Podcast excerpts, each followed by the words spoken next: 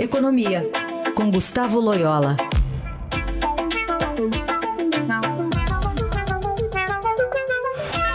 Loyola, seja bem-vindo, bom dia. Bom dia. Falar sobre essa repercussão internacional que está tendo um ataque a duas grandes refinarias sauditas capazes de um processamento que chegaria a mais de 8 milhões de barris de petróleo por dia, né? É o grosso da produção, já tem repercussão é, no mercado financeiro. Esse ataque é, deve afetar até a três quartos da produção na Arábia Saudita, tirando do mercado internacional, portanto também do Brasil, 5% do que é vendido diariamente. É, o, o, preço deve já aumentar, né? A gente está vendo essa movimentação já nas bolsas. É, mas como é que isso repercute aqui no Brasil, que é basicamente autossuficiente? Bom, evidentemente, um, um preço, uh, uma alta do preço do petróleo, né? Se, se é, duradoura essa alta, é, é, mais uma, um balde de água fria no crescimento global, né? que, que já está desacelerando, ou seja, você tem aí mais um, um, um, um fator negativo na economia internacional, né? E isso evidentemente afeta o Brasil, né? Ah, agora, a questão é que ainda é muito cedo para analisar eh, de maneira mais profunda os reflexos, as consequências desse, desse ataque. Claro que tem as consequências de curto prazo, que é a perda da produção, uh, uh, exatamente uh, pelo ataque, que de alguma maneira vai ser recuperada em alguns dias, mas fica claro aí, primeiro, a fragilidade né, é, da produção de petróleo saudita, é, diante desses ataques, é, ao risco geopolítico da, do, de um conflito mais aberto entre a Arábia Saudita e o Irã, né, com a participação dos Estados Unidos.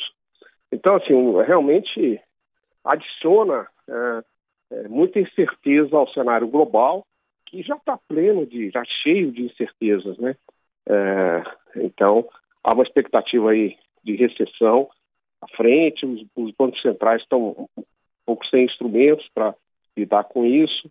É, também não há muito espaço fiscal na maioria dos países. Então, é, realmente é, é, uma situação que pode se complicar ainda mais e, evidentemente, complica para o Brasil, é, não no sentido da falta do petróleo, como nas crises de petróleo, de petróleo é, anteriores, o Brasil não era é, autossuficiente, mas, evidentemente, como um choque de oferta importante que pode é, a, vamos dizer assim, atrasar ainda mais a lenta recuperação da economia brasileira. Loyola, agora, por outro lado, lógico que ainda é cedo para uma avaliação mais detalhada, como você disse, mas fazendo uma comparação com a guerra do Golfo, a, a invasão, na verdade, do, do Kuwait pelo Iraque e, aquela, e a Revolução Islâmica de 79, nos dois casos caiu, a alta não foi tão expressiva como ontem, por exemplo. O, o que, que mudou de lá para cá? Eu, eu acho que foi a surpresa. Assim. Talvez eu, eu diga assim, primeiro a, a intensidade do ataque e a surpresa, né? Eu acho que essa fragilidade não era muito óbvia, né? É, para a maioria dos analistas, que você pode, num golpe, é, é, comprometer uma parte importante é, da produção é, global de, de, de, petróleo, né?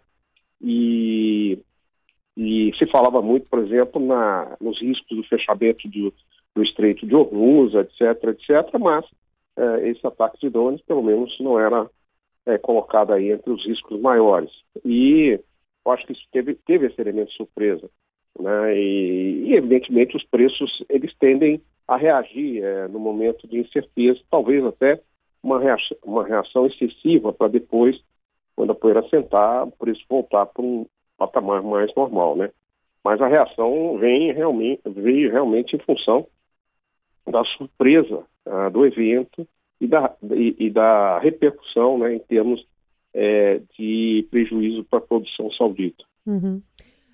Outro assunto mais aqui no nosso Brasil é sobre a queda né, do secretário da Receita, Marco Sintra, na semana passada, justamente por conta da projeção de uma CPMF, né, na inclusão da reforma tributária. E ficou-se todo um mal-estar aí no governo por conta dessa, dessa queda. É, essa semana a gente está de olho para ver quem que vai assumir de fato esse, esse, esse lugar né, no, no governo, mas de uma forma é, representativa E como é que a, o, o, o, o, governo vai conseguir construir de novo essa reforma tributária, deixando ou não a CPMF de lado? Que avaliação você faz desse contexto todo? Eu, eu acho que nós temos uma situação bem, bem interessante. De um lado, você tem é, no Congresso, Câmara e Senado propostas é, de reforma tributária é, bastante positivas e que contam com um razoável apoio, né?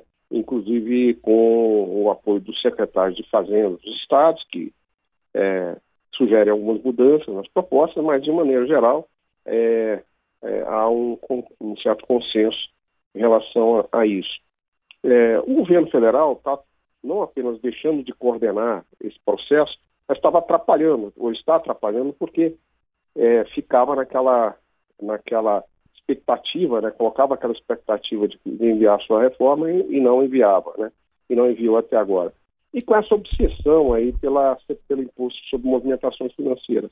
Esse imposto, a meu ver, é, ele, é, ele é ruim por várias razões. É, a gente poderia aí ficar aqui a manhã inteira discutindo isso, mas no momento acho que basta considerar que ele é politicamente inviável. O Congresso já deu sinal claro que não aceita esse, esse imposto. O próprio presidente Bolsonaro não gosta dele.